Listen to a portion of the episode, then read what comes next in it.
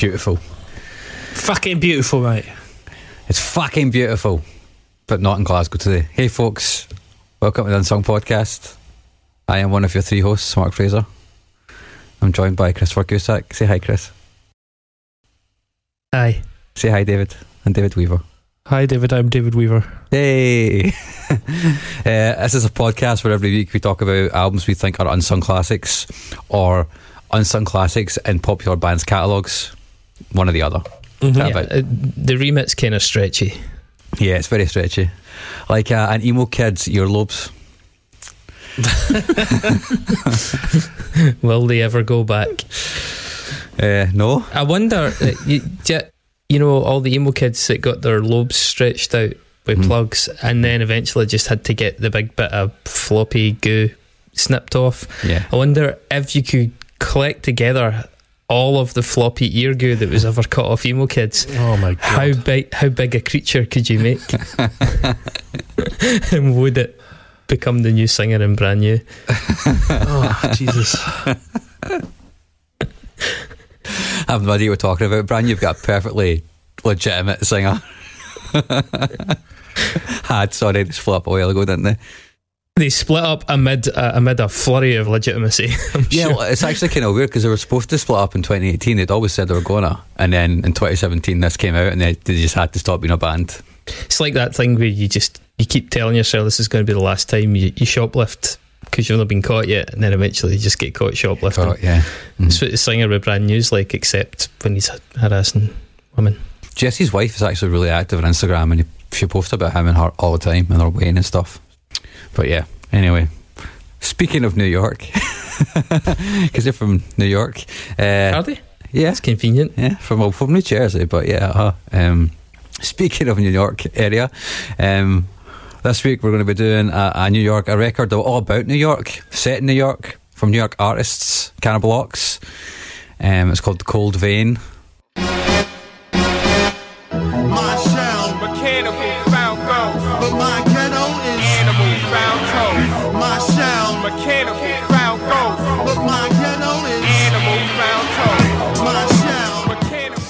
Uh, a hip hop album that Christopher owns. Uh, but before we get into that, let's speak about albums that you also own, Chris. One of the albums that you own is, I believe, a Duran Duran album. It's it's not actually true, but I see where you're going with it. So yes, Mark. So uh, recently, last month, we started a new feature for our, our subs called Unsung, where we take one song that is unsung and pull it apart and talk about why it's so good. Uh, last month, we did uh, Dimmu Borgir, Blessings Upon the Throne of Tyranny. Yeah, correct. And uh, this month, yesterday, we've just released actually for all our lovely subscribers. Come Undone by Duran Duran. I have I have a Duran Duran album on vinyl, but it's not this one because it turns out it's from like the mid '90s somehow. Yeah, 1993, which caught everybody off guard, uh, including the band who thought they were washed up. I think even they thought it was going to be nothing but legacy tours from then on in, and then suddenly they they they, they struck gold again. Gold, gold. but um, yeah, if you want to hear these unsung episodes, they're really good. They're like 50 minutes long. We realised we weren't really offering any bite-sized content for people that are microwaving their dinners or doing the dishes or whatever it is. Uh, so that's what these are. Uh, but you can gain access to them and a whole load of other stuff for the, the mere sum of two dollars, two pounds a month Two dollars a month, yeah. lowest level. Uh, anybody that cares to go above and beyond that uh, gets a whole host of additional benefits, including some custom T-shirts uh, at a certain level. Um, we actually already have some unsung merchandise, though some generic but choice merchandise that is more easily recognizable. So that you know when you're walking down the street and you want to catch somebody's eye, they'll be like, "Oh, you listen to this podcast too." Especially useful if you live in Moldova, Pakistan, or Chile. Apparently, Or Turkey, where we're, we're charting quite heavily right now. absolutely no use if you live in Brazil. Um, and we have those shirts, but we have some new shirts that are coming up pretty soon, where, whereby what each of us chose uh, an iconic album cover, and it has been modified to feature were good selves. Um, we're not going to tell you what they are until they become available, but so far it's going pretty well. Some say modified, some say vandalised. Splitting hairs, really. Bastardized. Uh, yeah, so please whip yourself over to uh, Patreon. dot com forward slash unsung pod. That's the one. And just stick a couple of bucks on us the same way I did for Italy in the Euros because God knows I'll not put money in Scotland. it's hard enough just watching the games. Uh, yeah, Speaking of donating two dollars, like you said there, Chris, we've got a couple of new subs we need to shout out. Um, one is Mr. Brian Rain. Uh, Ruane, Ruane, Ruane. He's from Ireland. He really fucking. He actually, he actually messages on Instagram saying, "I see you've been listening to Adebisi Shank recently," and then the episode dropped, and then he signed up. So I was like, "Yeah." And then he, he posted some lovely comments on Patreon. That was nice. And Mr. Jamie Houghton, who decided that he wanted to email us about Phil Anselmo, and then subsequently uh, found us via the Your Code Name is Milo episode, and then also became a sub um, yesterday. So yeah, th- shout out to those two guys. Thanks for your Welcome. contributions. We Welcome. hope you're not. We're not a waste of your money. um, yeah. So you picked a hip hop album that I happen to own. Yeah. Uh, there's there's not a lot of those in the world. It really is. Uh, so that's some good shooting text. Uh, take us through it. Tell us a little bit about this. Okay, so this is uh, an album called The Cold Vein by the, I suppose Harlem base. They're both from Harlem, but I guess they kind of they kind of emanate from Brooklyn, New York. Uh, the the duo Cannibal Ox. Um, interesting, really interesting couple of guys actually. Uh, I'll give you a wee bit of history on them, and feel free to jump in if you've got anything you want to add. But um, formed by uh, Vast Aire and Vordul Mega. Um, these two guys met uh, and basically doing ciphers in Brooklyn in a um, outside a railway station. Uh, if you don't know what a cipher is, basically it's like a circle of guys who just battle rap in the street. Uh, they met in the, the late the late nineties, and they were part of a sort of loose collective called Atoms. Um, I thought it was the Atom family. No. yeah, well, they often just call they often just go by Atoms, but yeah, But but Atom's family works better because it's a plain Adam's family. I think they true. deserve credit for that. They shouldn't yeah, abbreviate. Good point. Um, So I guess for novices, i.e., myself, it's, actually not a million miles away from how Wu Tang came about, is it? Yeah, exactly. So, um, well, Wu Tang are obviously a collection of artists that came together and then splintered off and have come back together occasionally over the years. Cannibal Ox is kind of like that as well. Um, Vordul Mega and Vast Aire uh, were actually brought together by the producer El-P, who is the guy who produced this record. This was actually the first record he ever produced, apart from the Company Flow album that he did beforehand, which was Funstrumentals Plus. Um, it's actually a cool story. Is he's, he, there's a podcast I did in April, uh, Open Mike Eagles podcast, where he gives his own origin story, and he talks about how this Cannibal Ox album came to be.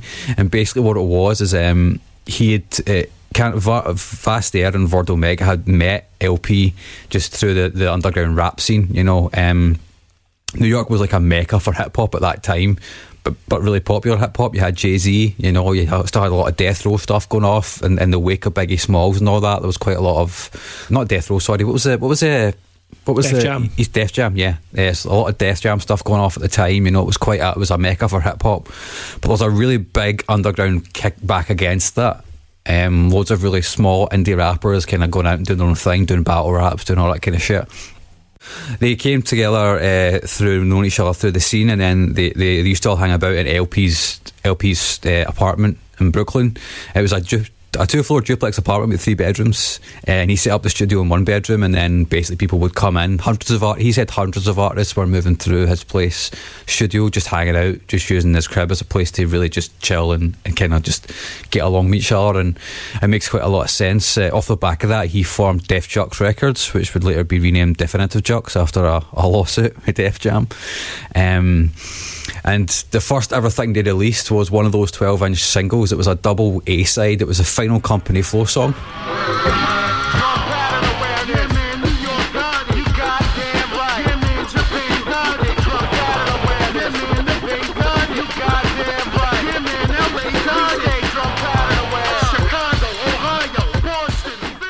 And then Iron Galaxy and Straight Off the Dick from Cannibal Ox's album The Cold Vein. That was the first thing they ever released. And that came out in 2000. ever since then, a lot of people passed through El-P's house, and Def Jux started to rise to quite a lot of prominence in the in the indie scene. Uh, apparently, the the story for Cannibal Ox is that if, if Ordo Mega and Vast Aire were just hanging out in El-P's house, and he said you guys should work together, and they're like, yeah, we've been th- thinking about it for a while, and they just started chucking about names, and he's he, he says that he suggested the name Cannibal Ox. They say that they were just throwing around words, and it kind of came together as two two cool words that they really thought um, worked. And I say that uh, I read an interview uh, with I think it was Vast was saying that uh, ox was like shorthand for a blade. Yeah, like a, Nubonics. a knife or a blade, yeah. And cannibal was to do with some of the patter from those kind of rap battles, ciphers, where you know you just ate the other person alive, and so this sort of cannibal ox idea was just sort of slamming those two things together.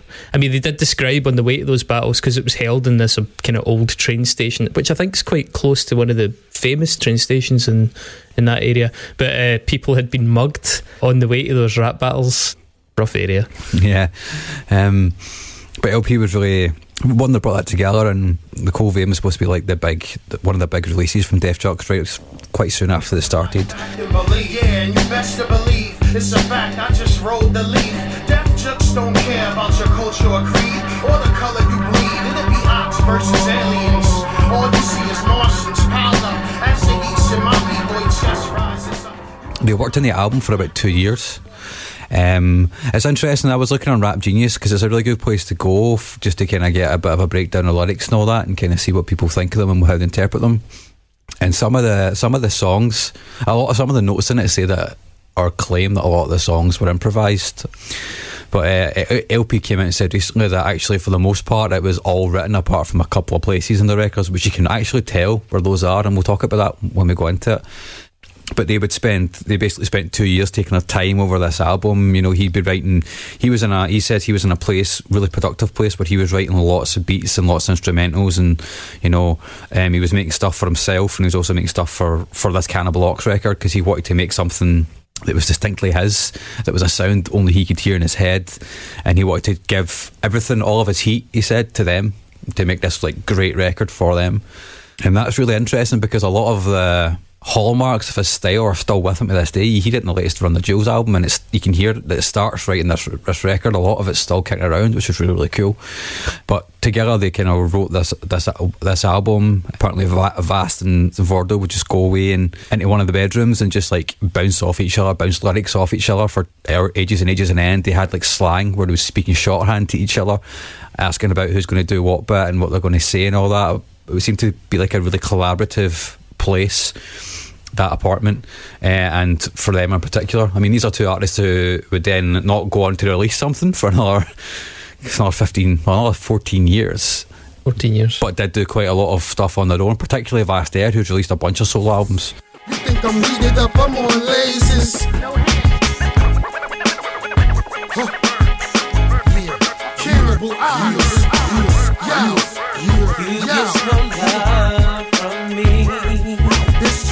There's two things and there's a lot of good stuff on them as well which we can talk a little bit about I won't go into too much detail but there's some good songs across them Um, what you've kind of touched on the issue of the inverted commas breakup anyway, which I think is kind of worth dispelling at this point because the, the, the various participants. By the way, we've not mentioned uh, is it DJ Cip One yeah who, who collaborates with them sort of semi regularly, but uh, the breakup thing to them was a bit of a non-issue. I think because.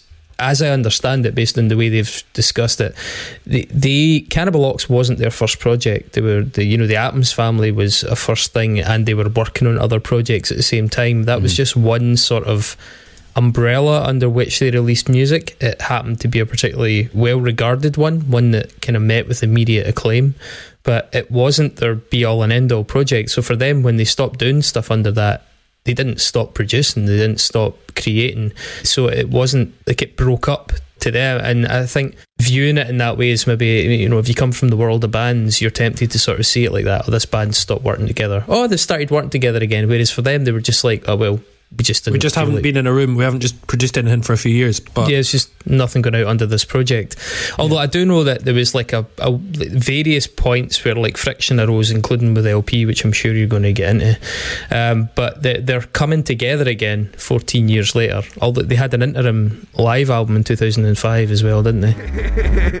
When that beat drop, I need y'all to rock. What up, Beats? I see you muscling. What's up, BG? Yo, Pump Yo. your fist. Pump your Yo. fist.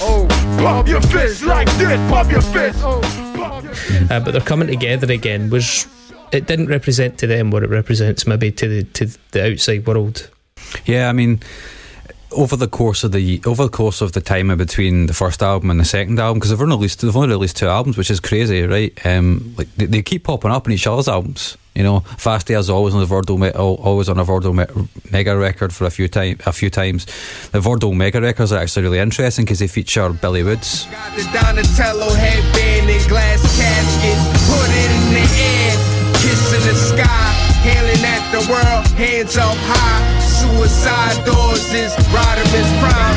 Circling through the hood. Keys in the ignition. and Aesop Rock, you know, people like that. Uh, whereas Vast Aire kind of went off in a different direction, but they'd always bring it back to a track with Vast Aire, and they'd always reference Cannibal Ox or Cypher Unknown, you know, on, on their albums. And I think it's really interesting because the there's, there's been a lot made about how acrimonious, I suppose, the breakup was between Def Jux and Cannibal Ox in 2010 or maybe 2011, El-P said after Def Jux kind of stopped being a record label, was like, there will never be another Cannibal Ox album produced by me, and that's just a fact. But as of, you know, when he was doing press for the RTJ4 album, and obviously more recently in Open Mike Eagles podcast, he, talk, he, he talks about that album with a lot of love, you know, and, and the guys in Cannibal Ox are the same. They just, they've just released a vinyl for the 20th anniversary. So clearly, I don't, I think, I wonder how much is made of that because there's actually a song which produced by El-P on uh, on Vordul Mega's last album as well, which was released in 2008, Mega Graffiti. So I wonder how much of that was maybe they didn't see eye to eye, or maybe Def Jux didn't do right by them because it seemed as though that was maybe a might have been a really cool label and stuff like that. But you know, it, it, it seemed to be quite fragmented towards the end, and El-P put on hiatus and just started to focus on being an artist instead. Yeah, it was. It, I, I did read that it was financial, the the dispute. hmm So, but I don't know too much more about it other than that. But yeah, they seem to. I don't know if they're. Obviously, we can't really say if they're on speaking terms, but they they still talk highly of that work in that period together, you know, and they still think quite quite well of, of that time. So I, I don't know. You really, it's really hard to say what it's what the situation or the relationship's like now. So yeah, uh, the Cold Vein is ever since ever since it was released, its kind of legacy has just blossomed. Was it was it not uh, the year it came out? Was it not voted hip hop? Uh, it was number three in the hip hop albums of the year, behind Jay Z and Nas. So uh, you know, it was Mhm. right from the start. It was sort of like quite revered. Yeah, and it came out yeah same year as the Blueprint, um, and quite a few classic hip hop records. You're right, Dave. Um, it was the, that, that period wasn't exactly a um, wasn't exactly desolate when it comes to great hip hop albums. You know. It's interesting though, because I mean, it, it- the sales of it absolutely stink. I mean, Yeah. it's what Mhm. if you know what I mean. Like, like it was sitting at about hundred thousand a few years ago. I don't know where it is now. There's been any sort of injection of extra sales since, but yeah, it, it absolutely doesn't even register uh, compared to the likes of Jay Z and Nas. Yeah, and I think you know, ever since this album, the guys have went on to work with some really cool people. There's uh, they work with MF Doom. Um, he's on he's on Blade of the Ronin. I'm a blood sucker. I feed on the souls of the dead MCs as Mega burns their scrolls. I'm a pedal from an iron rose. My kung fu is the iron robe. I'll put you in an iron grave. Um, which is their, their their second album. They've worked with all all kinds of rappers. They've they've done they've done uh, stuff with Wu Tang Clan. So clearly they're they're they're a bit legendary in the scene. They've just continued to do their own things away from Cannibal Ox. They actually released a single on, on Friday. Life's ill, but it's iller when your mama dies. She returned to the essence beyond the skies. You ever been mad before? Please miss me with your bullshit. I am not your single. It was the first time first time they've released anything in, in five years, six years. But yeah, it's what it's only it's about five weeks since the twentieth anniversary of this record, Mhm. um, and there were like yeah quite a few sort of articles online about how it has become a legendary record, especially amongst hip hop circles. But yeah, you know it it definitely is one like I guess maybe Adebisi Shank are a band's band. These guys are rappers rappers, and it's a it's also a producer's album. It definitely didn't sell well. Mhm. And although there were good reviews when it came out, but there were some that didn't quite get it. Um, and I guess we- we'll talk about you know the actual record itself. But um, yeah, it's it's interesting to to go back to it with and realize that it is 20 years old because yeah, to me it doesn't sound 20 years old at all. Yeah, it really doesn't. I mean, you could argue Blade of the Ronin sounds really sounds very much like 2015. You know, Mhm. and there's, there's there's a few good songs in that as well. But yeah, this I think it's because you know El-P did say uh, has said has since said that he's always had one eye on, on making like a sort of timeless futuristic sound, and I think all of the records he's done significant work on, be it this one, one be this, be his own stuff, be it the Cage album that he worked on, um, it Hell Freezes Over, I think it was. Um, the, obviously, all the RTJ stuff all sounds really fresh, you know. Um, I think this is probably his best production work because it's kind of both refined and raw and ragged in places as well. Uh, Which we can talk about that when we come to the album, I suppose. Um, Can we um can we can we couch it in terms of chronology? Just because I mean these guys, as you say, from Harlem, and this landed four months before 9-11. yeah, and they were on tour when that happened, you know. Huge, yeah, they were in Canada when it happened, yeah, but a huge contextual shift for everything that was happening and coming out of the city at that time. Um, I guess it's, it's interesting reading some interviews with them because they were, you know, railing against the state in such a kind of outspoken way. Uh, you know, very, very critical of like the authorities and nothing too groundbreaking about that in rap. Like, I think there's a there's a comment about uh, the Big Apple uh, having a core of pure evil or something like that that comes from just prior to that moment. But then obviously the, the attitude in New York completely changed. It became one of like solidarity and Well, f- well, funnily enough, re- you know, Giuliani's name drop was dropped on this record a couple of times. Yeah, talk about broken windows and all that, yeah. You know, Rudy Giuliani before 2011 was a Republican, very hard anti-crime, pro gentrification, pro big business uh, mayor who was seen by a lot of old school New Yorkers as you know the antithesis of everything their city was, even though he was sort of you know getting the big companies in and clearing out the the, the dirt.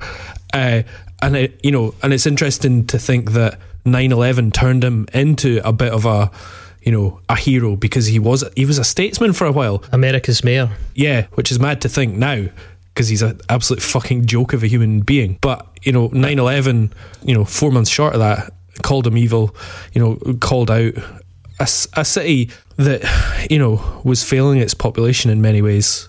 Um, and then it's, yeah, it's really interesting. And it is important to get that context of, oh, they were just a little bit early because the population then then came together and were sort of unified by this you know act of terror you know you look at like you know beastie boys released basically a love letter to new york a couple of years later hip hop sort of changed its thoughts on the city and it was you know it was a much more positive thing after that so I th- yeah just interesting yeah, Mark mentioned uh, broken windows from the lyrics there. Just uh, it's it's a really interesting concept in terms of putting yourself in the, in the mi- in the mindset of people who lived in New York at the time. It's like a, a sort of sociology, criminology. So I don't know what policy proposal by two guys, a guy called James Wilson and a guy called George Kelling, and it was really it, it was put forward in like the early 1980s and then slowly implemented. And New York had a terrible, terrible crime wave at the time. And the thing is, Broken Windows, on one hand, was terrible for civil liberties and especially for minority communities because it involved. You know the whole concept in a nutshell was that you know if you if you stamp down on the small crimes, broken windows, graffiti, these kind of things, you ultimately help pull away the supports from the bigger crimes, the people that go on to commit bigger crimes and things like that. But obviously, the implications for that are that minor crimes get absolutely hammered, you know, the three strikes, drug rules, and things like that. But at the same time, the, the awkward part of that conversation is that the crime rate did start to plummet. And so Giuliani, as much as he was despised by a lot of people. Um, he also was revered by a lot of people, certainly during that time, because the, the living standards and safety and all these kind of various statistics did start to trend in the right direction. Um, and, you know, for example, he definitely had things like the police force on his side as a result of that as well, because they felt empowered under him. So it's, it's a complex picture, it's a nuanced picture. You can see why some communities had a real animosity towards him, even though when you actually just look at the numbers on the page, it's like, it's actually oh shit. So that did actually do something, but it came at a, a, a really big cost, obviously. Yeah, I mean, uh, I think they're obviously their whole view in it and, and their lives. They talk about it on, on the album. I think one of the key messages of this whole record is that um, using art to overcome, and they talk about that in a lot of songs. You know, even even some of the narratives kind of go deep into this idea of it could have been so much easier for them just to fall into worse habits, but art, or I suppose hip hop, was the way of get was the way of getting out of that. I mean, El-P, El-P had a three bedroom, two story apartment in Brooklyn. He Yeah, it's he actually- was it's doing quite it- fun- He was doing all right. It's quite funny what he says in that podcast. He's like, uh, he's like, I realise now that uh, when I look back in that period in time, that uh, I was actually paying like really very little rent for what is now an, what would now be a very expensive apartment. He was paying he was paying a thousand dollars a month for that in fucking Brooklyn. Right, that's like crazy. It would not be anywhere near that now. You'd be lucky if you get a thousand pound a month for a decent two bedroom flat in Glasgow for rent. you know what I mean? So see, see that that kind of um, more somber undercurrent around about the time the Cold Vein came out, being that it was just prior to 9-11. I saw a really interesting description of it by Vast uh, when he referred to Cold Vein, the first album, uh, as their blue pill.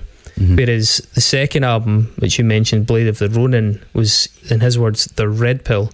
You know, and this is obviously a Matrix analogy, but it's also an analogy that's very synonymous with the, the alt right and QAnon and all these kind of things. But, you know, long story short, the blue pill being grim reality, the red pill being fantasy.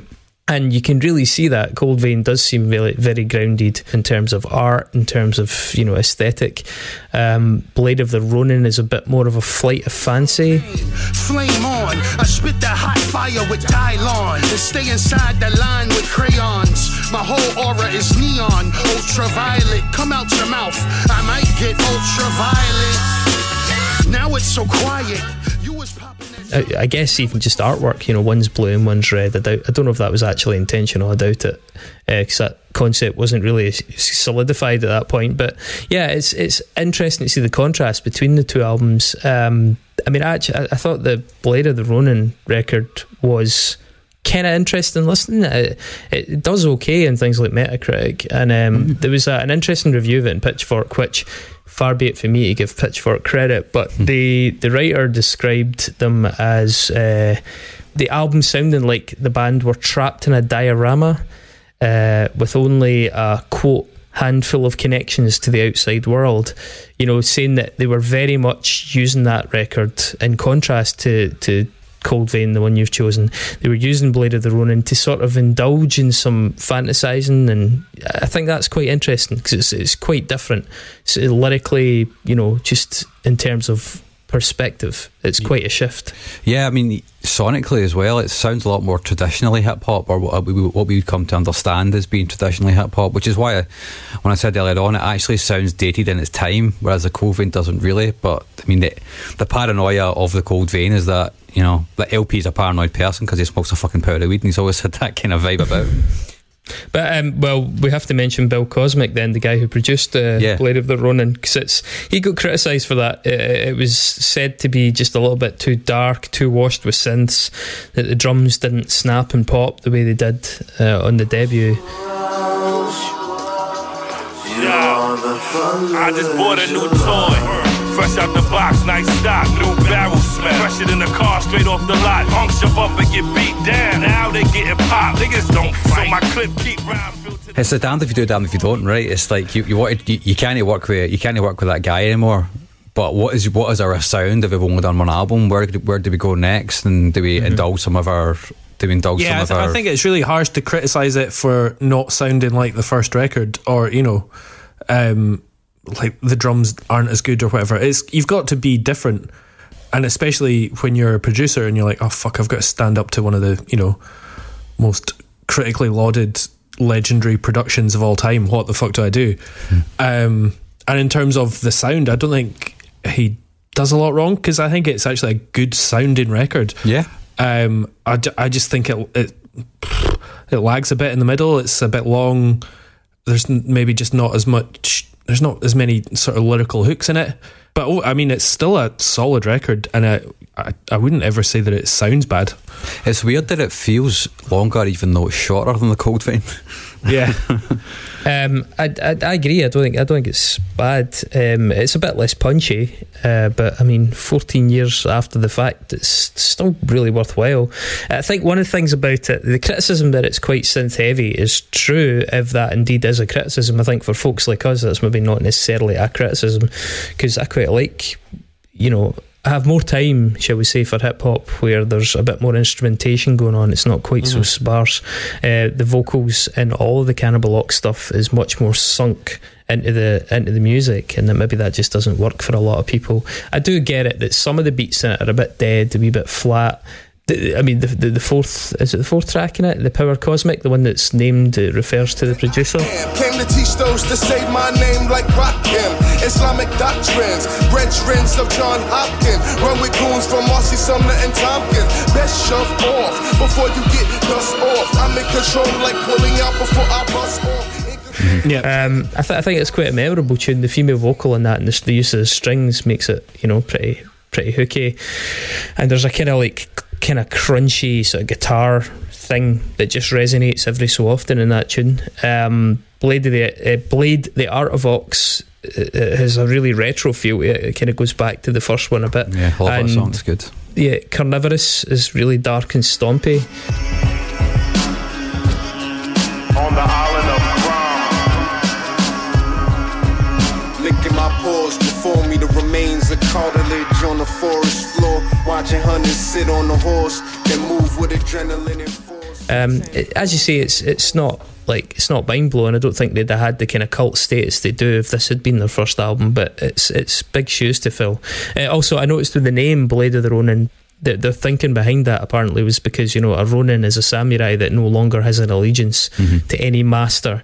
Uh, the samurai has freedom to make his own decisions, and they felt that way. You know, liberated to some extent from expectations and from their label and from their previous relationships, previous producer, all this kind of thing. I really like it, Iron Rose, but that's that's probably because MF Doom's on it as well, and he brings his signature flow to it, and it really does feel a bit MF Doomy, um, even production wise as well. Uh, they they released um, before that. They released like a, a, a super single, Gotham, which is was, which was like uh, three songs.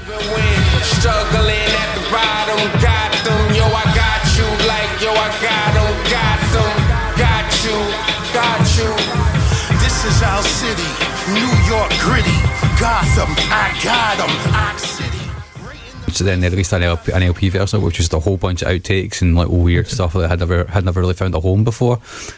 All of those songs will make it on the Blade of the Ronin, and I really like Gotham Box City. Again, fantasy, right? You know, they're kind of going back to. They, it makes reference to Batman and the Cold Vein as well, Vast Aire does, but you know, I, I like that. It's cool that they don't really take it too seriously, but they still kind of see the the narrative and fantastical perception of New York City. Yeah, I mean, we should probably mention as well, like like Batman is quite a, an appropriate superhero reference for them because there is something about Cannibal. It's just a little bit more melancholy than a lot of their hip hop peers. There, there's like a darkness. I mean, the, the, the use or the, the quite significant use of synth in a lot of their material sort of lends itself to that. There's something a bit more operatic and you know theatrical and cinematics maybe a better word um, but they have just something a little bit more melancholy about them in general i think mm-hmm. Yeah, I think they, they they spend a lot of time ruminating on on the nature, basically on the nature of New York City itself and as a place. And I don't think the particular, although they obviously had that little reaction, that uh, quite a big reaction when 9-11 happened. I think it's they still look upon it as being slightly disparaging towards it. I think. I guess anybody that critically um, evaluates their own home, they're going to see, you know, the emotional attachment to it. But beyond that, any city has its, uh, yeah, flaws, and they definitely like to study New York's flaws. hmm Uh, so, shall we talk about the album? let's Yeah, go for it. Uh, can I give the album just some quick props? By the way, as we noted, it, it, it dropped just a few months prior to 9 11. And in the original 12 inch uh, double LP pressing, the cover has two figures running down a street with the sky on fire and a bunch of the buildings crumbling to ash. It's quite, it's quite Yeah. weirdly prescient. Um, I'd, I'd assume that the decision not to replicate that cover had something to do with 9 11 Yeah. when they repressed it. I'd imagine so. Um, I often find by hip hop albums that they're fucking sometimes too long.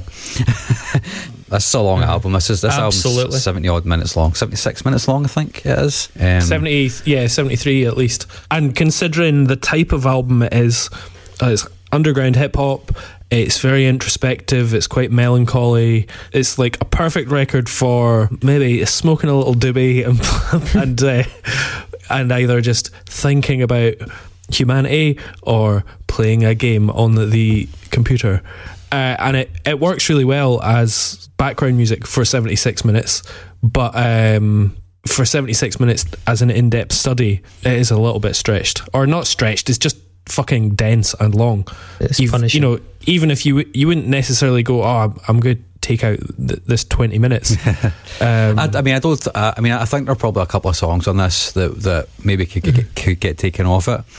I think it's a piece of work. It, it, it hangs together really well. You know, it's a singular statement, and it's not completely perfect, but it's damn near close. I think.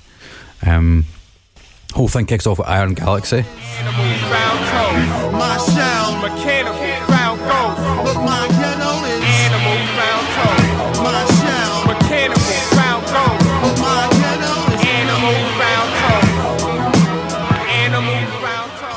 El-P's always said that Philip K. Dick's been a big inspiration in this production, and you can definitely hear it straight from the off. It sounds Blade Runner-y. I know he didn't write Blade Runner; he wrote Do Androids Dream of Electric Sheep, but it's the same kind of vibe, right? Um, straight away, you can hear El-P's signature style popping right in. The really compressed kit, you know, all the played keys he usually does. Vordul Mega's right on, right on it with some really great shit. Um, I, I love Vast Aire's intro. Um, I like the way the beat sort of lumbers along and then it just pops in with a big Vangelis synth, so it almost feels like horns on it.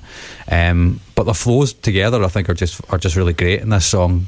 You can really tell they'd worked this Yeah. down, you know.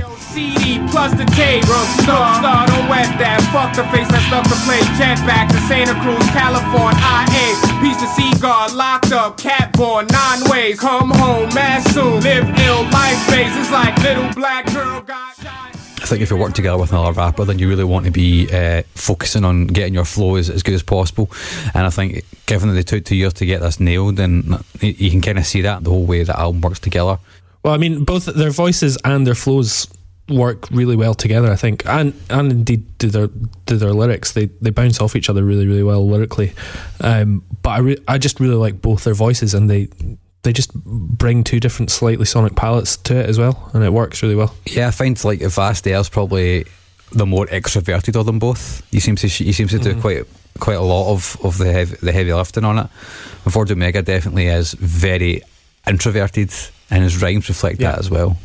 Um, can we play a wee bit of musical dominoes? Because I mean, there's a there's a couple of nice ARP things on this, but there's also a weird pitched sort of time compressed uh, little loop that sounds very much like something from the Adebisi Shank album that just that, that just comes in and out of the mix, and it's like yeah, Do you know that you're one of the few predator species that preys even on itself? And if there's crack in a basement, crackhead standing. quite a nice coincidence. I really love the I really love the line "You were still born, baby. Your mother didn't want you, but you were stillborn." Like it's just that's some straight up battle rap shit, you know, just like talking shit about your friends.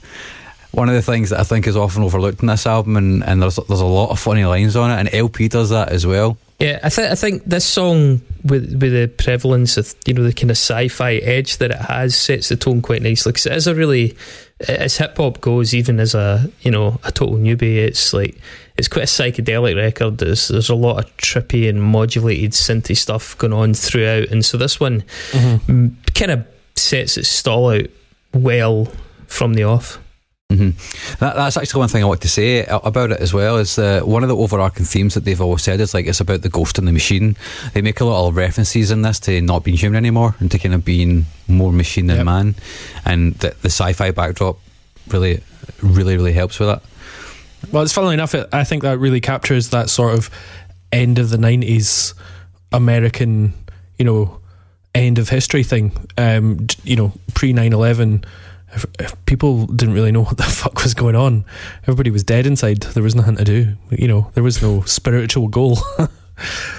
and that, I think this album captures it. The next song's Ox Out the Cage, which has El-P in the first verse. Boombox National Scratch Demonstrator attached that to dedicate. This involves all total, all city caught up. Caught up, all city kid, nurture and here to stand. In a place we live, and demand one of one of two of his actual uh, uh, sort of rapped moments in this album. He's the first person to drop the cipher unknown lyric, which is a recurring theme throughout all of all of their uh, all of their output. Do you know? Do you guys know what that means? Nope. So the word cipher is represented by the letter O in the supreme alphabet of the nation of the gods and earths, which is uh, something that was created by the five percent nation, which was an Islamic cultural movement that came We've about. spoken about this before. Yeah, we Yeah, were in uh-huh. a, a heavy So- good nexus one Yep. time. Yeah, so uh, th- that comes from that. Basically, the word the um, the word cipher uh, is for C, and X is unknown. So uh, CO, can cipher un, for cipher unknown kind of blocks. It's pretty cool. Um, Vast Airport's right in after El-P, and I, I love the way he kind of plays off them. They make a really good team. They all make a good team in this song, um, especially when Vordul Mega comes right back in. He's just on fire. I mean, Yeah, he's amazing on this. the beat is fucking huge, man, and he just sounds like he's totally on it. Um, apparently, this is one of the only places in the, mo- on the on the album where he improvised the entire verse because it ends with him saying, "I don't have an end piece," Yeah. and then El-P says, "That's hot." um, but this is another one of those kind of shit talking songs. You know, it's not necessarily supposed to be taken seriously. It's just three MCs having fun and seeing what they can come up with from the top of their head. Um, and it was actually when I first heard this, I I heard this after I'd listened to quite a lot of things like Aesop Rock and Sage Francis and all that, and a lot of that comes from here. Not not saying this particular song, but from this album, you know, a lot of indie rappers would then go on to like copy both, like not together in one song, but they copy a lot of the styles that Fast Ed and Omega had. You know, your your atmosphere. You know, and you can see that on some of the albums that we've covered that either Mhm, you and I you or I have brought to the table so you know like Open Mike Eagle POS uh, even Emmett Billy Woods. yeah Billy Woods as well um, like you can tell that they've taken bits of you know uh, and Vast's flows um, you can like get that sort of lyrical seriousness but sense of humor as well and uh, and also the production as well. I mean, we'll go back to that, but um, yeah, it's really interesting that this this is a very influential album, not just on hip hop, but on the hip hop that we listen to and cover on this podcast. Uh, the next song's Atom, which see the beat, the production, the staccato synths, the vocal sample, that lead synth coming down the right channel, all of it is just pure brilliant. And that's just signature El-P. Yo, I ain't superstitious, but these niggas is These nice. niggas cat pop shit, pop shit. Apocalypse, top of propaganda, force fed to the populace. My thoughts run the gamut from He's kind of got those aching chords underneath, which is like horns, which he does quite a lot across all of his all of his oeuvre. Um, and it's it's kind of cool to hear that all the way back then. It's still something that he kind of does now. This is an Atoms family track, right? So obviously these guys were still pals. It's got Alaska from the Atoms family on it, and he hits the first verse, and I think he's not too bad. But it's kind of when Vast Aire pops in, that's like the real good stuff, man. Um, I love a lot of his, his rhymes on this, particularly when he says, "Some say I touch hearts like Kano." Uh, Kano's f- fatality in Mortal Kombat was ripping someone's heart out of their chest, which is quite good. Um, and he talks about like being the ghost in the machine. Some write with words, I write with metal. My soul is rushed free, and my rap stayed dusty. Like I'm still old school as fuck, even though I'm made of metal. The, it's weird that this song's kind of got a bit of an anti hook in the sense that that kind of wee escalating tritone loop is the mm-hmm. thing that sort of defines it. Yeah, it's quite a Yeah. dissonant and unpleasant little loop, but it becomes mm-hmm. sort of it, it burns its way into your psyche.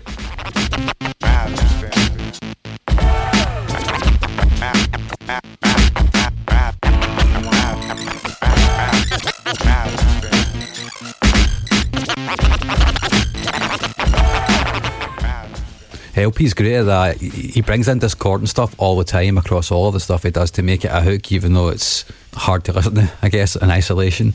Um, Vordul Mega's got Vordul Mega's got a nice wee Batman reference as well. Bruce in my boot talking about how he's Bruce in his blue suit, which is quite cool. Um, it's one of my favourite lines of his actually. Um, a B Boys Alpha is my favourite song on the album. it's because of the opening line.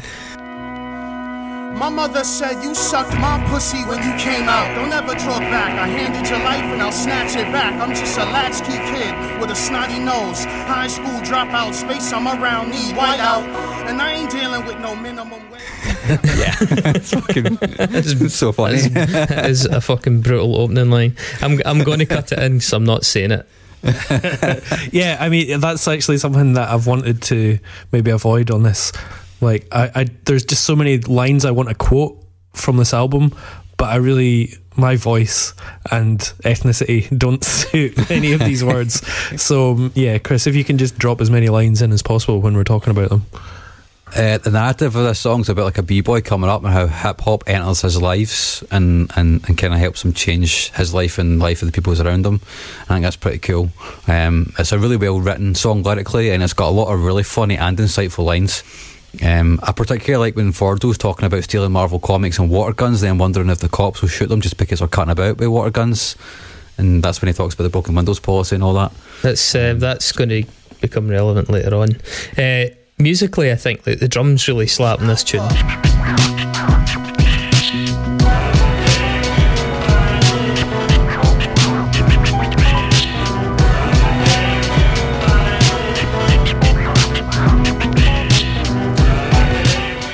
It's got some really good tones in it. Um, Yeah, yeah, yeah. It's also got a really nice sustained organ effect that kind of maintains a bit of tension throughout. Uh, also, Which this is is something like, I think POS uses on Never Better is that sort of drone effect. Mhm.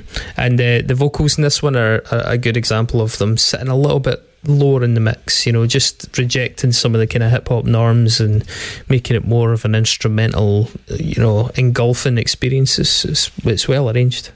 I like the I like the scratching towards the end as well. It kind of brings it back to the old school. I don't think El-P fucks much with that across his career. That must have been a proper Can Ox decision, but it really works. I think um, it, it- it's a wee nod to the past when they're clearly doing something which is quite futuristic. Because one of the articles that I read earlier on about this was saying that nobody quite knew which direction hip hop was going to go at this point. You know, like I said, there was that kickback against commerciality and these guys kind of accidentally almost set the blueprint for a lot of indie hip hop for the next, I guess, twenty years. Um, next song is Raspberry Fields, which apparently the title's a, dile- a direct reference to Strawberry Fields Forever, according to some people, even though it sounds nothing like it. Either you like the incarnation or the smell of carnations. The samples, the flesh, and the beats, the skeleton. You got beef, but there's worms in your Wellington. I'll put a hole in your skull and extract the skeleton. Oh my god. It could just be rap genius bullshit. I don't know. um, the beat in this song's really cool, actually. Uh, that recurring keyboard thing, I think that's a sample from Brian Eno. Yeah, this is it's got like three or four Brian Eno samples in this tune. So um, El-P going deep on his vinyl there. Uh, the samples, the the flesh, and the beat is a skeleton. You've got beef, but there's worms in Wellington, which is just a really good bit of funny wordplay. But then he fucks it up because he's clearly improvised that part, and he's like, "Oh shit, I've just said the same word twice." like self editing as he's doing it. You know, it's a nice little nice little bit of humanity in in, in a song. Uh, the vocals in this one really pop. It's got a lot of energy to Yeah. it. Uh, I also think the the dropout is used really well in it.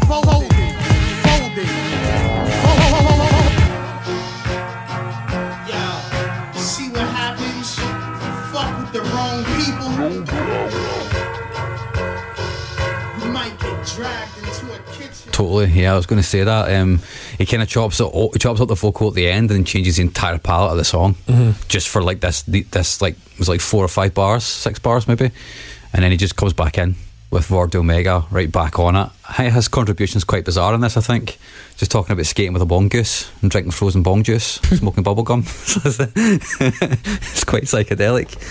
Maybe that's where the Beatles reference came from. Actually, now I think about it. um, straight off the DIC is the hotly contested what this actually means.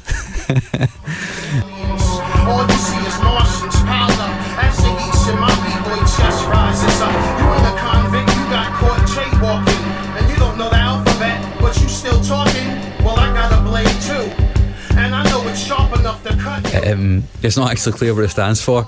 Um, some people say it's from the, the, the, same supreme alphabet that they took Cipher Unknown from. Mm-hmm. So it could mean divine I see, which means like um, they're directly influenced by God or they are gods of the rap game.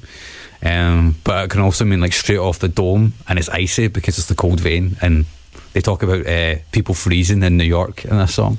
So there's some theories about, still about why it's called that. Could be Dick. Yeah, unlikely though, given what the song's about.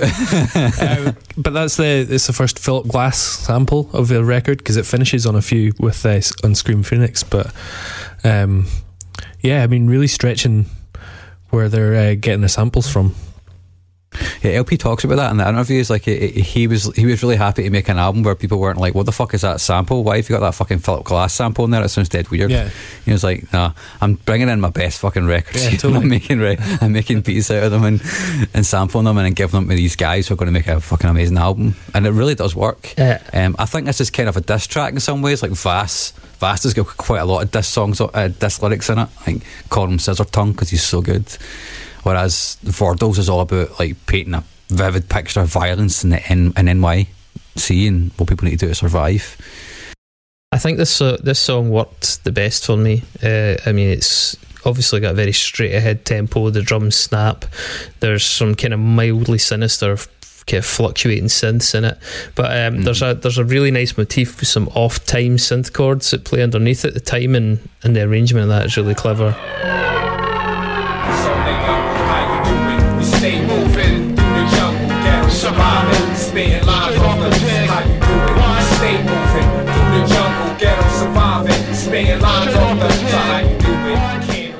Makes the chorus quite quite interesting.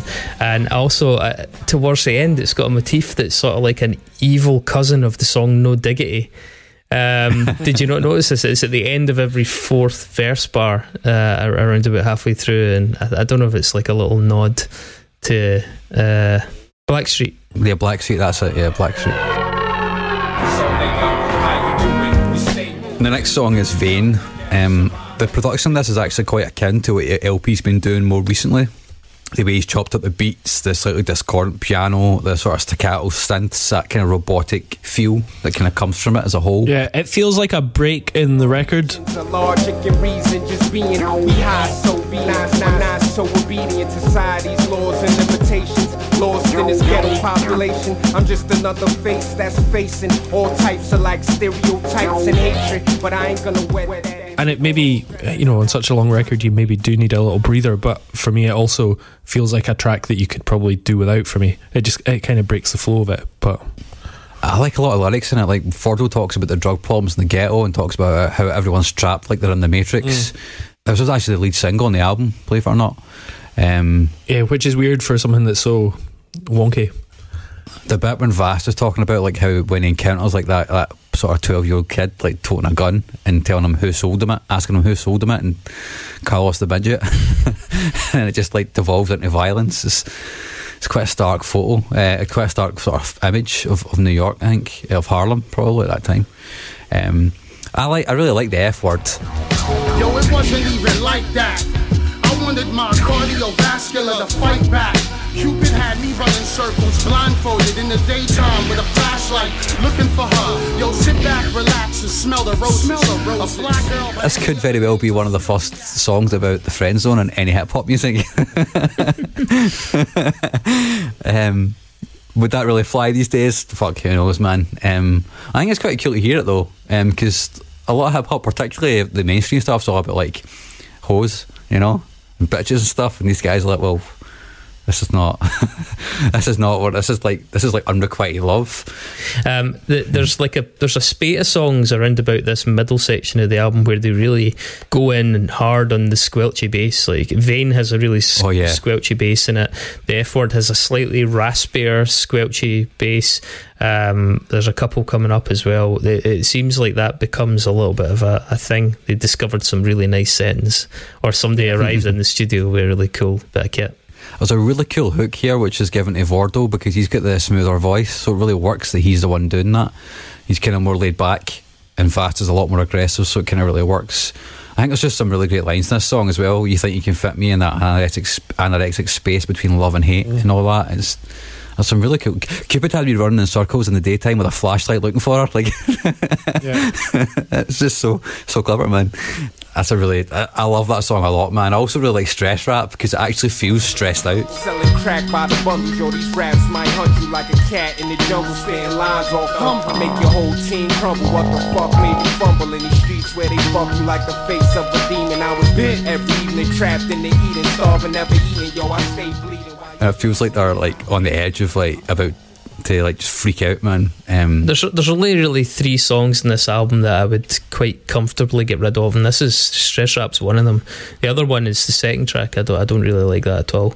Um, and Painkillers towards the end. Uh, None of those three do anything for me really.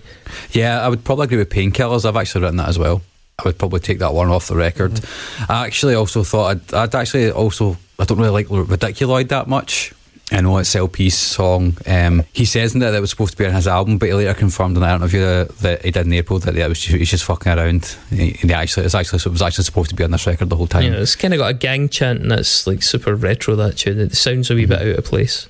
I really like Battle for Asgard though. around, hood out similar to triggers pulled on villages. I was there when it all first sparked. Piercing necks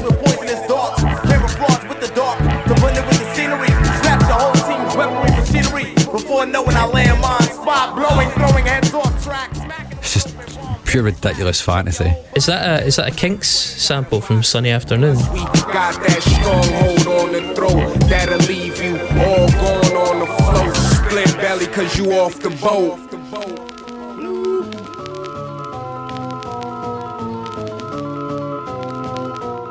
That doom doom doom doom. Oh, I've actually, I've actually written here. What is that sample? I think I, I can't think it's it. I think it's from Sunny Afternoon. I think it is. I don't know for sure. I think Um, maybe right. Yeah. It doesn't say on um, whosampled.com. It's got Tambura by Ramsey Lewis and Astronaut's Nightmare by Nektar, so we'll have to check them out. But If it's not a sample, it feels like a nod. A bit like I said about that bit that sounds like a nod to No Diggity. It feels Mm-hmm. it feels like a sort of reference, a wink.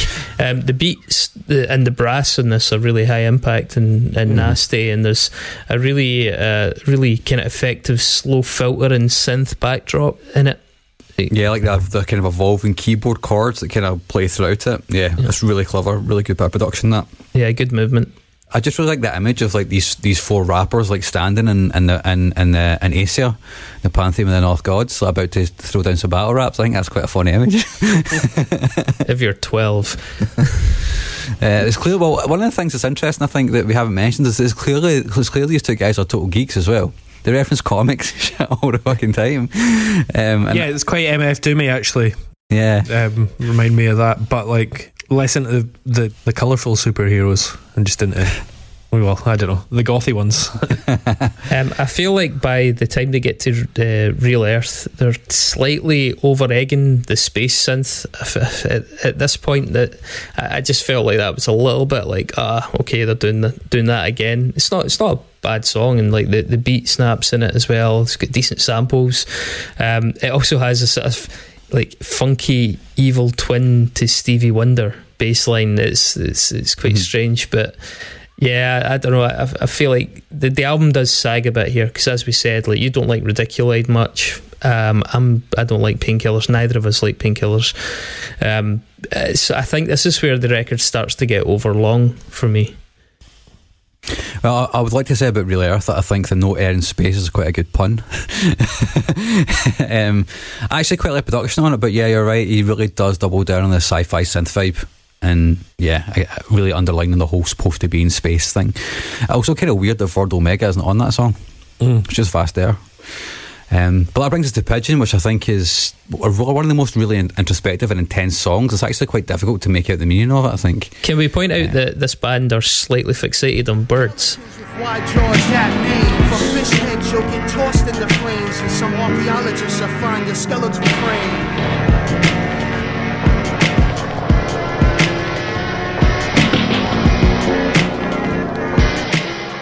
It's just all through loads of their stuff. Like it's through it's through this record, but then it's in loads of the later stuff as well. Yeah, I think the, the imagery in this song for me kind of conjures up this idea of like they are basically pigeons trying to escape Harlem, and music is kind of is kind of the thing that got them there. Um, Vast Air kind of talks quite abstractly about using music to escape and like rising above the city like a pigeon, whereas Vordul's really fucking paranoid, talking about life in the ghetto and the horror of it. Um, the whole thing is like quite classically El-P. It has that really long outro, which he does on a lot of his records that he produces. It's, it's like really extended, letting that guitar bit play out, and hmm. the synths just kind of jam along to it. The guitar bit's good. I like the droniness of the song as well.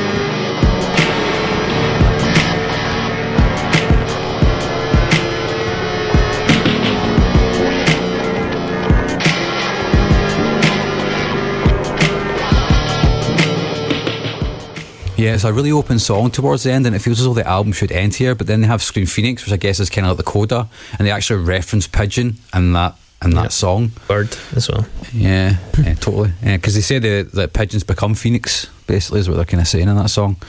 Um, The electric rats of the sky. Phoenixes. yeah. but I think the, the cool thing about the way the record kind of resolved is Vast, uh, Vordul Mega and Vast are kind of talking about how they're a great team and they've been flying against the wind and they're not even human anymore. By the end of the record, they're not even machine or wires. Taking chances in life, trying to get by. Stop all the time getting high. Got a clear mind and stay focused. Avoid serpents and worship life. Be like merchants, street peasants with these lessons. Live building, pass away, and keep stressing. They've transcended, they've elevated the craft of hip hop, which is a proper braggy thing that a lot of hip hop artists do, and I think it really works. Also, fucking love the Vangelis synths in the intro and the kind of vocal choral sample in it. I think it really, really works. Yeah.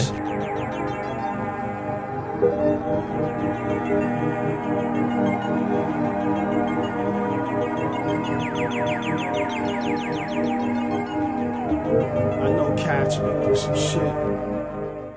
But yeah, for me, there's no fucking question about this album. It's one of the singularly most influential bits of hip hop music ever created, and it needs to be in the discography, particularly because it only sold 100,000 fucking copies, which is insane to me.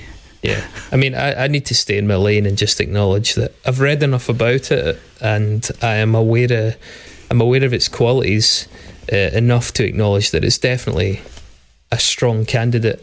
I, f- I first actually got into this record through my friend Robbie. Uh, who Robbie didn't listen to a lot of hip hop, but he was a huge fan of this, and that's I, I knew there was something special about it. As, as soon as he started trying to foist it upon me, um, yeah, it's it's good. There's there's bits of it I really like. You know, this music doesn't really connect to me very much, so I, I tend to process it on a slightly more cerebral level. But even on that level, the production's really interesting. I do like the fact that they use a lot of electronics. I, I think that's actually not bad on their second album as well. Um, yeah, I'm I'm good with it. Uh, yeah, for me, it has to go in. I.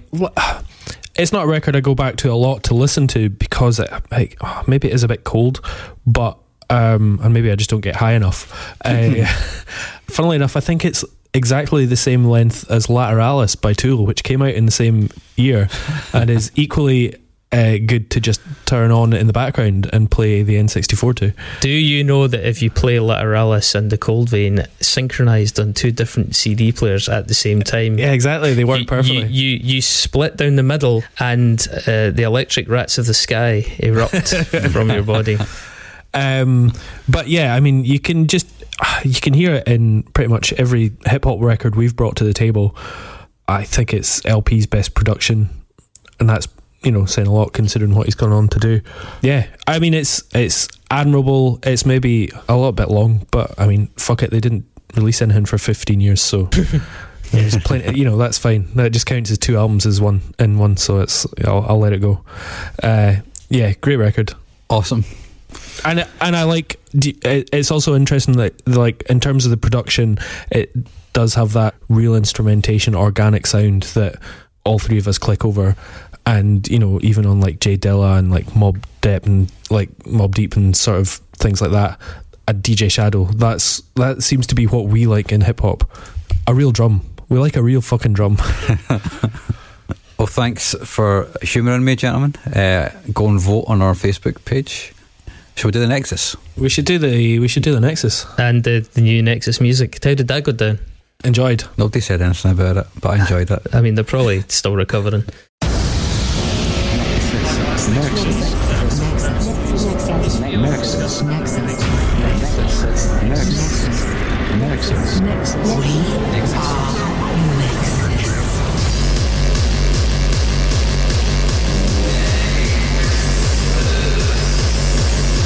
A complicated series of connections between different things. Ridiculous.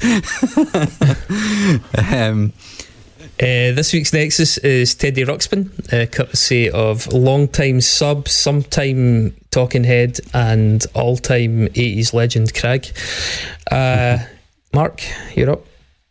okay, El-P produced the album. Right, we've talked about that. I, Hang on, hang on, hang on, hang on. Let's just set the scene here. For anyone who doesn't know, Teddy Ruxpin was a toy from certainly from the period of my childhood. Probably not you guys. Yeah, I didn't know who the fuck. I, Apparently, we're still making it into the late 2010s. Uh, This is like four iterations. It's basically like a talking creepy bear um, that you actually put. Cassette player. Well, it was it wasn't cassettes. It was like cartridges, and that was kind of part of the genius of it because you had to buy the cartridges if you wanted to change the thing. It was in multiple languages. It sold a fuck ton. It was a really really big toy. It was creepy as shit. The guy who did the animatronics in the face of it, uh, his next job was doing Chucky and Child's Play. So that gives you some idea of uh, of what it's like. But yeah, sorry. Just think, just for all the people, you know, I'm taking it for granted that people know what the fuck that is. They they probably don't. Okay, uh, I've managed to keep it completely musical. So El-P produced this album uh, in 2015. He's in, oh, sorry, he's part of Run the Jewels, as we've spoken about before. In 2015, Run the Jewels released a remix of Run the Jewels 2 called Meow the Jewels, where every single instrument was replaced by cat meows. I'm looking, lurking on people, just twerking for service. To this this bag is a burger. I'm yelling, screaming, and cursing. I'm putting pistols in faces at random places, like give it up or stand adjacent to Satan. and remixed by loads of different people. Snoop Dogg actually appears in the very first, the very start of the first song with a sample talking about how fucking stupid the idea is. uh, Snoop Dogg, as we know, he found fame through releases in Death Row Records in the nineties. Way out in LA, um, one of the f- one of the sort of forefathers of gangster rap. I was actually watching a pirated stream of football, like Premier League football, about three weeks ago, and Snoop Dogg is also it does about eight other adverts in America. Whoever they, he must have just said, oh, right, fuck it, yes to all these advertising contracts. They've all done it at the same time, so all offered him about ten million quid. And then now what has happened is every single brand in America is advertised by Snoop Dogg, and I bet you every single executive has gone, oh, fuck, I can't believe we offered all that money without the, uh, you know, without the exclusionary um, part of the contract. But um, yeah, he's he's definitely the man most on TV in America right now. Uh, Death Row Records went bust in 2008. It was then purchased via auction by Wide Awake Records and for $18 million. And then subsequently in 2012, it was bought by the Entertainment One Group. They were later purchased by uh, ha- Hasbro in 2019. Uh, so Hasbro owns Death Row Records. Which is Wow, fucking that's mental. wild. I just That wanted to wild. just get that fact in there because I think it's hilarious. Um, Hasbro owns Play School Toys, so the company that owns Play School Toys and and does a lot of the merchandise for things like Power Rangers and all that also owns Death Row Records. And uh, from 1991 to 1996, they produced the Teddy Ruxpin Bear. Yeah, good work. Um, all right, Cannibal Ox. Uh, they were um, obviously on Definitive Jux, uh, the label ran by El-P. Also on that label, RJD2, um, who I, Got a bit of we might Alchemist. cover at some point, I reckon. Yeah, really, really, really good uh, producer. Um, in 2002, produced a remix of Butterfly Caught, uh, the Massive Attack song, which is actually a really good fucking track. Um, Massive Attack. Um, they have collaborated on a few things, including a sort of uh, a festival and a live event, and also just appeared on the score for several Adam Curtis documentaries, uh, including 2016's Hypernormalization. One of the threads throughout Hypernormalization described the Reagan administration using Muammar Gaddafi as a pawn in their sort of PR strategy, and um, you know he was a good guy, then he was a bad guy, and blah blah blah.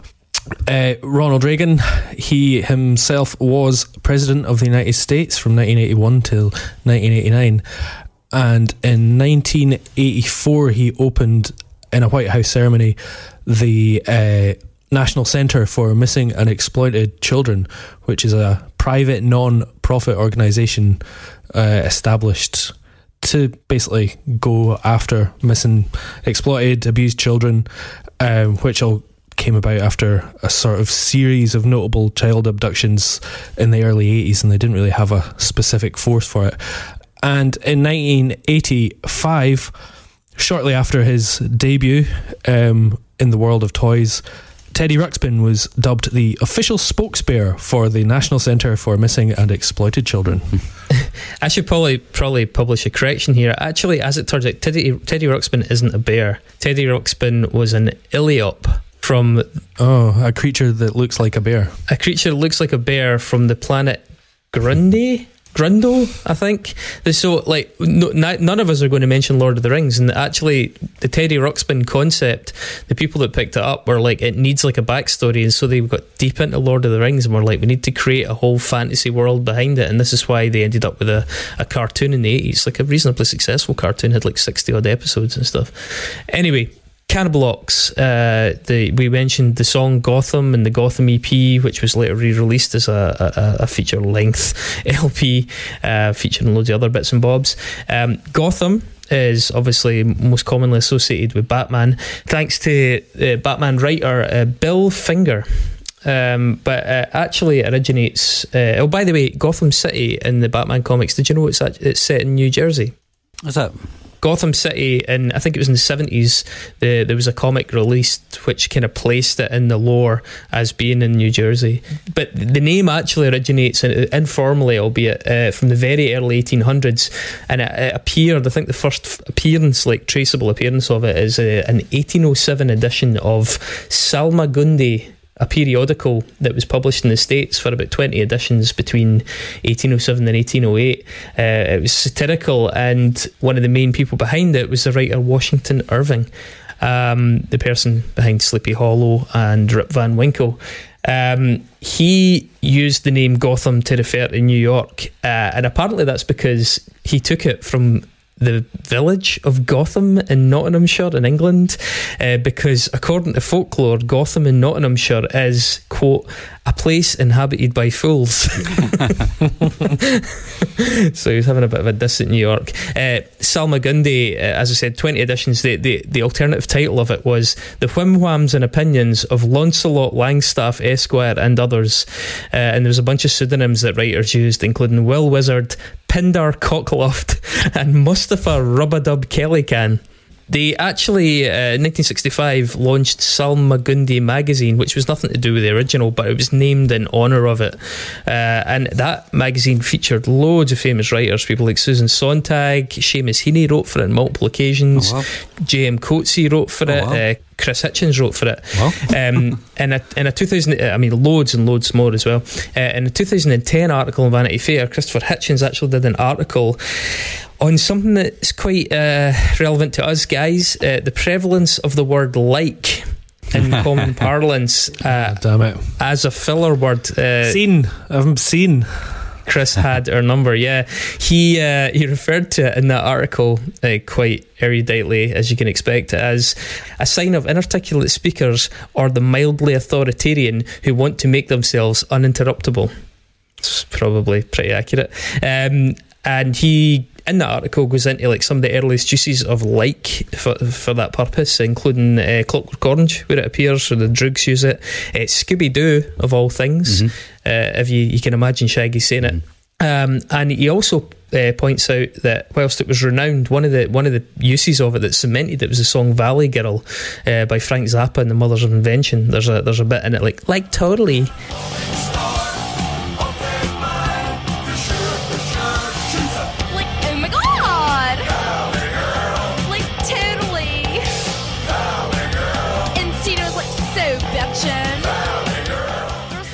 Um, Frank Zappa uh, did one semester of schooling at a place called uh, Chaffee College in California. Uh, this harks back to your talk about the water pistols and the police and the broken windows, Mark. Uh, in 1987, a sheriff's deputy shot to death uh, a young man called Joseph Falcon. He was 19 at Chaffee College uh, after the janitor had given Joseph and his three friends permission to play laser tag in the school building.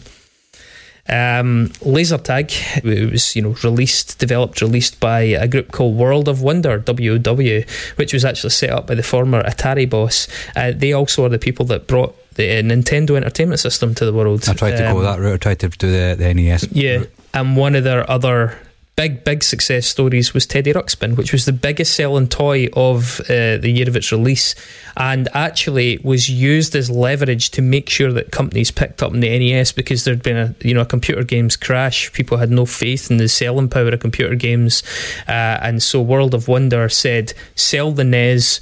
Or we're not going to let you stock Teddy Ruxpin, and so loads of shops relented, and then the NES went on to be absolutely fucking huge. There you go. Great work. Thanks, Chris. Do you know why the computer game? Well, one of the things that was like the final nail in the coffin for the for computer games in 1983 when that crash happens. Have you heard this story about ET, the computer game? ET and the Atari and the thou- the, like the hundred thousand buried somewhere in the Arizona desert or something. Yeah, so there was a podcast a couple of years ago, and they did actually go and they are there. Yeah, That's actually Yeah. true. There's a documentary of it as well. Amazing, amazing. Uh, just while you were uh, doing that, I found iliop.org, Chris. uh, I've sent it to the group. We'll maybe share it when this episode goes out. It's just got, a, it's, uh, iliop.org is dedicated to the one unique species of bear called an iliop. and while factual information about iliops is hard to come by, it's our goal to try and do our best to improve that. And then it's got one image, and it's a really sad looking iliop. because, and then it says Ken Forsse, September 17th, 1936 to March 36, 20th, 2020, uh, 2014, because he was the creator of Teddy Ruxpin. That's right. Um, so uh, yeah, some buzz that website, and it also it looks like it's done on HTML in 1997. That's kind of beautiful. That's one of the best things about it. yeah, it's ideal. Uh, Dave, uh, you are up next week. Yeah, I'm not messing around. I'm doing fucking Fear Factory. All right, And the only the only question is which one are we going to do? demanufacturer or obsolete. Yep. I still don't know. I think I'm probably going to do demanufacturer. I'm just going to do dem- demanufacture. Are you sure you don't want to drop this on us next week and that'll be part of the the, the, the tension?